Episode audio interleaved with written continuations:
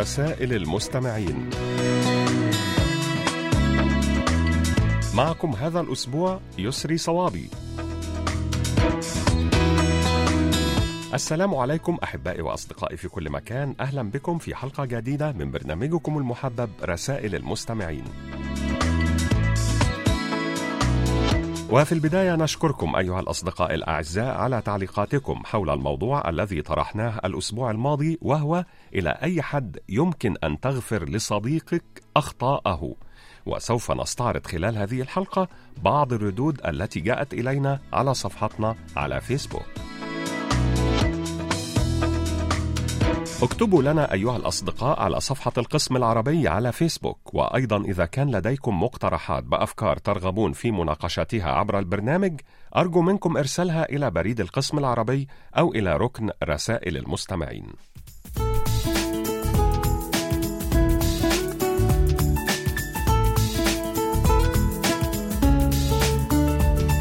ونبدأ مع صديقنا المحب على الدوام علي بن شهرة من مدينة تيارد بالجمهورية الجزائرية ويحدثنا هذا الأسبوع عن السفر ويقول السفر هو من أجمل التجارب في الحياة ففيه تختلط المشاعر بين الحزن لفراق الوطن والأحباب والأهل ومشاعر الفرحة لاستقبال حياة جديدة وأشخاص جدد فالكثير من الناس عند السفر يصيبهم الشوق والحنين للديار والوطن ويعيشون كل لحظة كالطفل الذي أبعده القدر عن والديه. فالوطن هو الذي أكلنا من ثماره وعملنا على نهضته. ومن أجمل ما قيل عن السفر إنما يقطع السفر ويصل المسافر بلزوم الجادة وسير الليل. فإذا حاد المسافر عن الطريق ونام الليل كله فمتى يصل إلى مقصده؟ لا يسافر المرء لكي يصل بل لكي يسافر. قصر النظر من عدم السفر. يتعين عليك أحيانا السفر بعيدا للعثور على ما هو قريب. من لم يرى إلا بلده يكون قد قرأ الصفحة الأولى فقط من كتاب الكون. لا تصحب في السفر غنيا فإنك إن ساويته في الإنفاق أضر بك وإن تفضل عليك استذلك. السفر الجيد أفضل من الوصول. وأخيرا في الأسفار علم للشبان واختبار للشيوخ. نواصل أحبائي مع صديقنا العزيز محمد السيد عبد الرحيم وعنوان شارع الشوشة مركز الحسينية الرقم البريدي 44654 محافظة الشرقية جمهورية مصر العربية وقد أرسل إلينا قصيدة جميلة للشاعر العربي القديم أبو العتاهية اخترنا منها ما يلي. أذل الحرص والطمع الرقابة وقد يعفو الكريم إذا استراب. إذا اتضح الصواب فلا تدعه فإنك كلما ذقت الصواب وجدت له على اللهوات بردا كبرد الماء حين صفى وطاب. وليس بحاكم من لا يبالي أأخطأ في الحكومة أم أصاب. وإن لكل تلخيص لوجها وإن لكل مسألة جوابا وإن لكل حادثة لوقتا وإن لكل ذي عمل حسابا وإن لكل مطلع لحدا وإن لكل ذي عمل حسابا. وكل سلامة تعد المنايا وكل عمارة تعد الخراب وكل مملك سيصير يوما وما ملكت يداه معا تبابا. أبت طرفات كل قرير عين بها إلا اضطرابا وانقلابا كأن محاسن الدنيا سراب وأي يد تناولت السراب.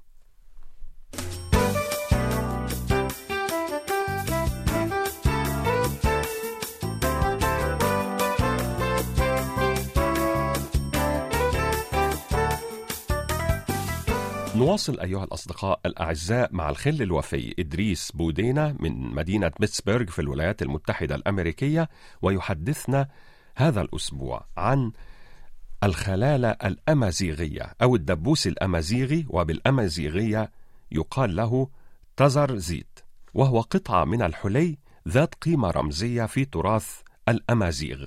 شكلها يختلف بين قبيلة وأخرى لكنها تتكون في الأساس من مثلث تحت حلقة أو نصف دائرة. وفي لغة تشلحيت عند قبائل السوس تسمى الخلالة باسم ترزويت أو تزرزيت واسم تزرزيت هو مؤنث نحويا وككل الأسماء التي تبدأ بحرف تاء في هذه اللغة. هذه التسمية يبدو أنها مشتقة من الكلمة الأمازيغية أزار التي تعني الشعر فكثيرا ما تقبض الخلالة على ضفائر الشعر. وفي اللغة الريفية وعند أغلبية الناطقين باللغات الأمازيغية الخلالة تسمى باسم تسجناست وهي كلمة تعني دبوس أو مقبض.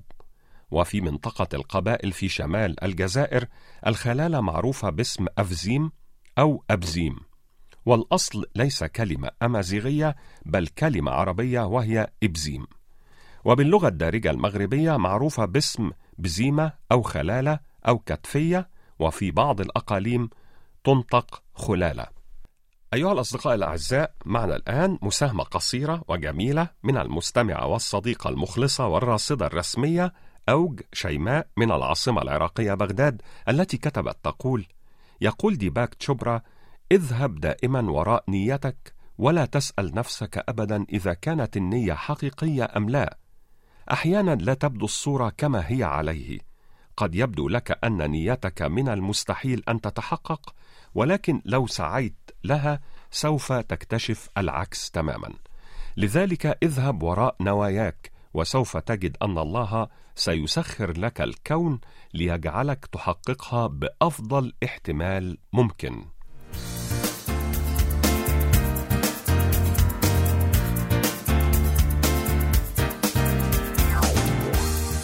صديقنا العزيز عبد الإله إزو من مدينة الخميسات بالمملكة المغربية أرسل إلينا حكم وأقوال جميلة جدا واخترنا منها ما يلي يقول لا تستسلم ببساطة فقد تكون أنت قدوة لكثيرين رأوا فيك إصرارا على التغلب على مشاكل الحياة فكن جديرا بهذه الثقة. ستصادف في حياتك أشخاصا كسيارات الأجرة يحملونك بود ثم يجعلونك تدفع الثمن لاحقا. للبحر مد وجزر وللقمر نقص وكمال. وللزمن صيف وشتاء. أما الحق فلا يحول ولا يزول ولا يتغير. تظاهر بأنك بخير دائما مهما عصفت بك الحياة. فالكتمان أجمل بكثير من شفقة الآخرين عليك. الشخص الذي لا يفارق بيئته التي نشأ فيها ولا يقرأ غير الكتب التي تدعم معتقداته الموروثة لا تنتظر منه أن يكون محايدا في الحكم على الأمور. قوة الشخصية لا تعني العناد والإصرار والثبات على الرأي إن كان خاطئا. فقوي الشخصية مرن في حواره ويغير رأيه إذا اتضح له الصواب.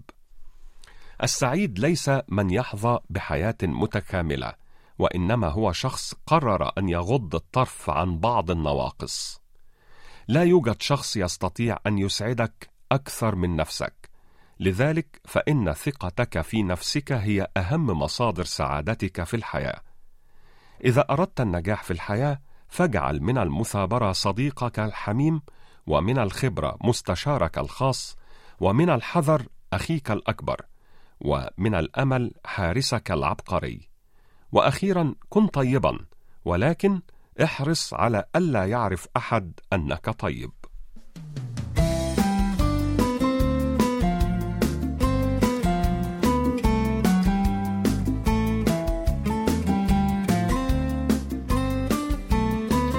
شكرا جزيلا لك يا صديقنا العزيز عبد الإله إزو من المملكة المغربية ونهديك ولكل الأصدقاء الأعزاء. هذه الأغنية الكورية اللطيفة بعنوان ON لفرقة BTS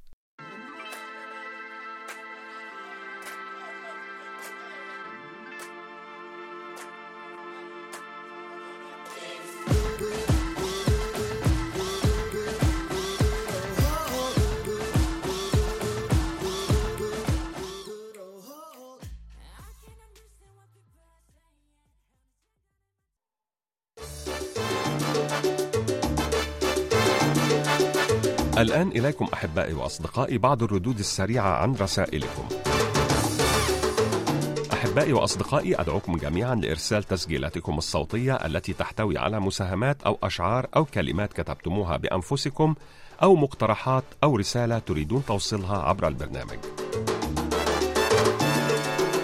مشكور يا مستمعنا الوفي أبو علي مؤمن من الكاليتوس بالجزائر حيث تقول من الصعب جدا تغيير أي شخص فإما أن تتقبله كما هو أو تتركه وسوف تجد الذي يناسبك. العجيب أن الكثيرين يتمسكون بمن لا يتوافق معهم. أختنا العزيزة الصديقة رسل عبد الوهاب من العراق تقول كان الصالحون يتواصون بثلاث كلمات لو وزنت بالذهب لرجحت به. الأولى من أصلح ما بينه وبين الله أصلح الله ما بينه وبين الناس. والثانية من أصلح سريرته أصلح الله علانيته والثالثة من اهتم بأمر آخرته كفاه الله أمر دنياه وآخرته.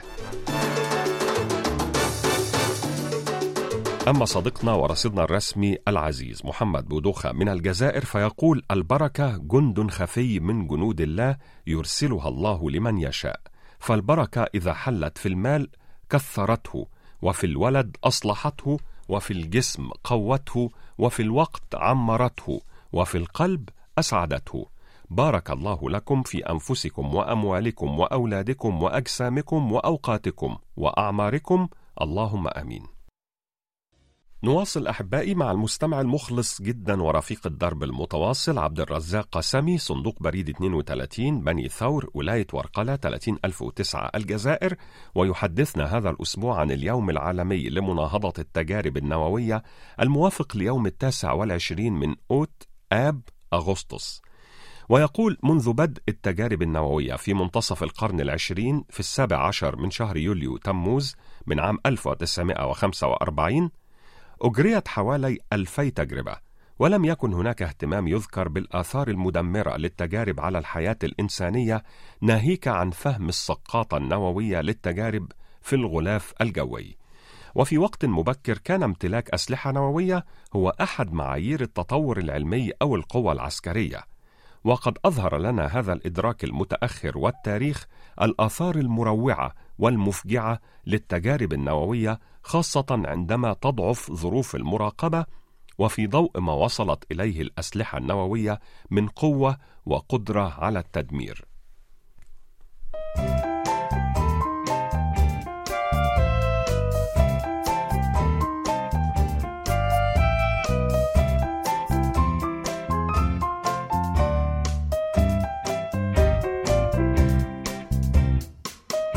مساهمة طريفة جدا من مستمعنا العزيز عمر حربيط العوني وعنوانه صندوق بريد 108 المونستير 5060 الجمهورية التونسية.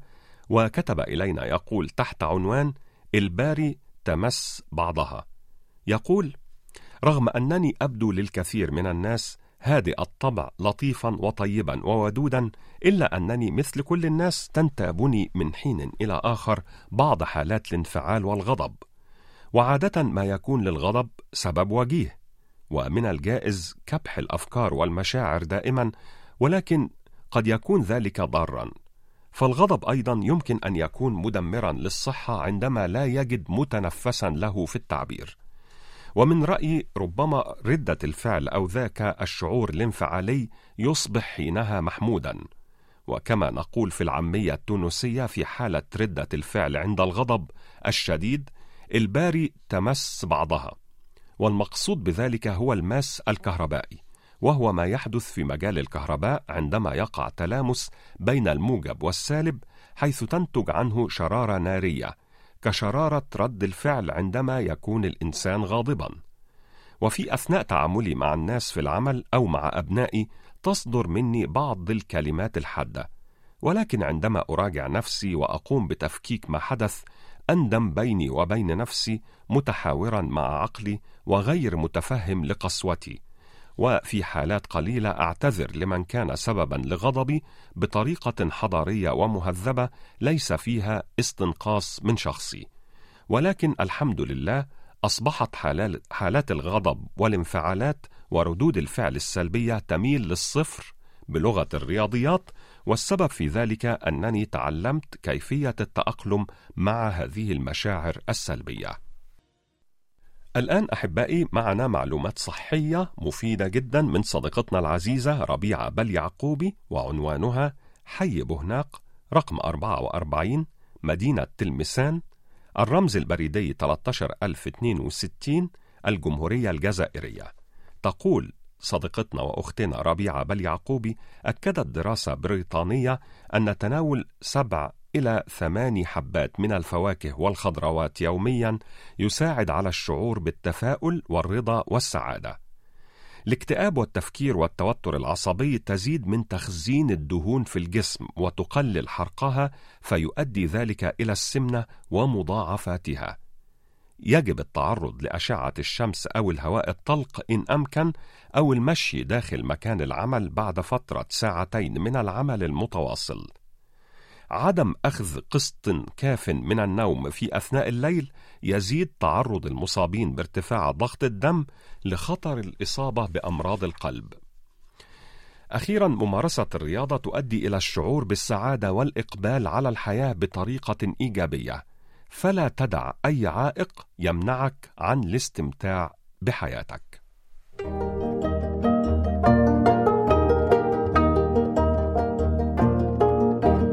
قضية الأسبوع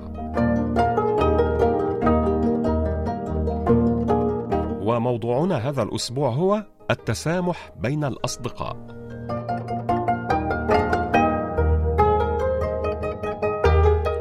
إكرام تقول: تزوجت صديقتي المقربة دون علمي ولكنني سامحتها.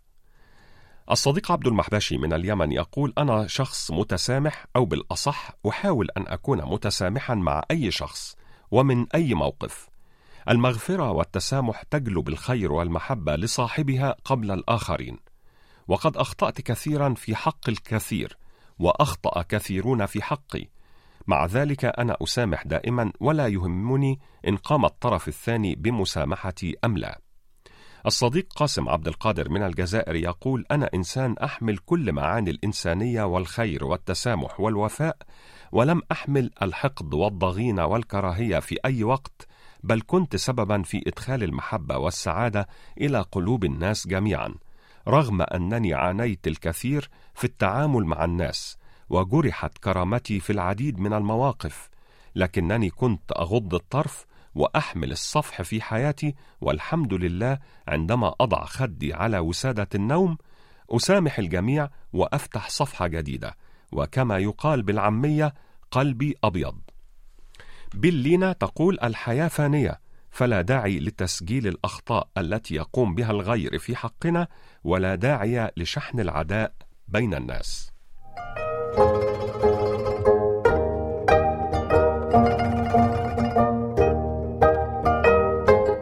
شكرا لكم أحبائي وأصدقائي على كل آرائكم الجميلة والقيمة وننتظر منكم المزيد من المشاركات المفيدة والجميلة وسوف نواصل معكم بعد قليل. إذا نواصل أحبائي مع صديقنا العزيز حمزاوي محمود حمزاوي وعنوانه جمهورية مصر العربية أسوان صندوق بريد 279 ويحدثنا هذا الأسبوع عن الصوفي الشهير سلطان العاشقين ابن الفارض. ويقول ولد عمر بن الفارض في القاهرة في الثاني والعشرين من شهر مارس آذار من عام 1181 حيث نشأ وترعرع فيها واسمه الحقيقي هو عمر ابن أبي الحسن علي ابن المرشد ابن علي.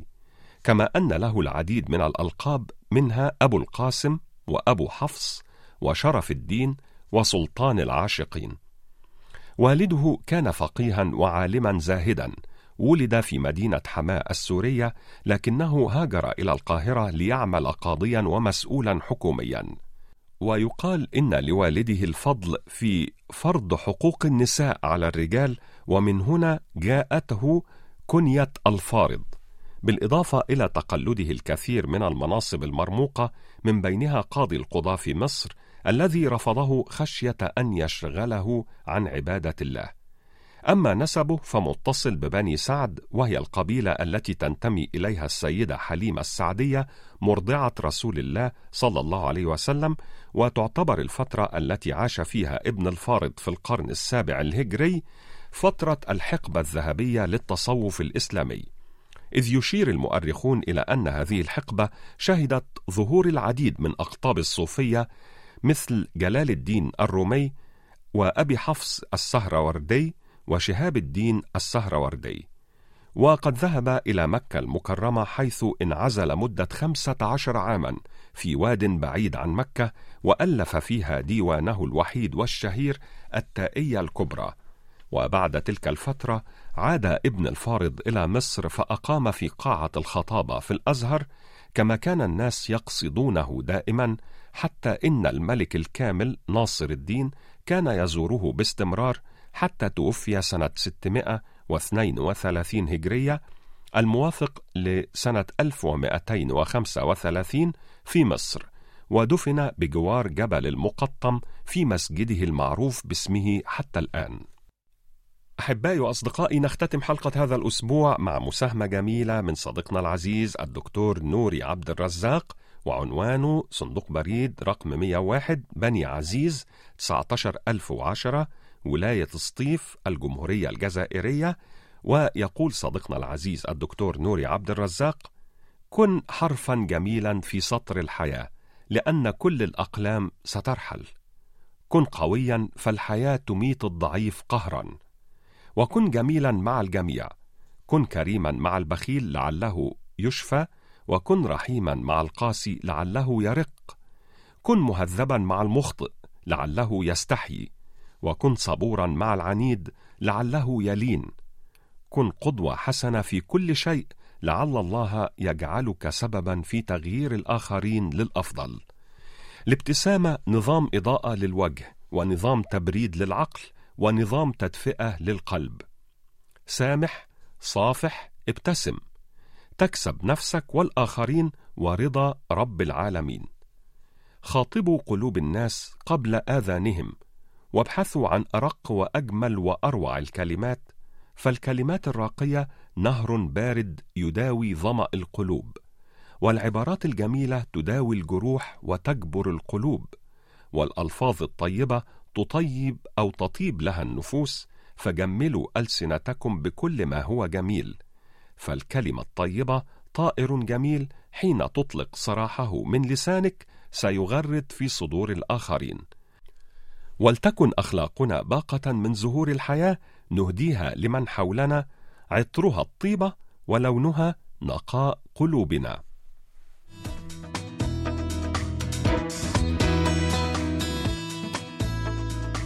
هكذا أيها الأحباء وصلنا وإياكم إلى ختام حلقة هذا الأسبوع من برنامجكم المحبب رسائل المستمعين.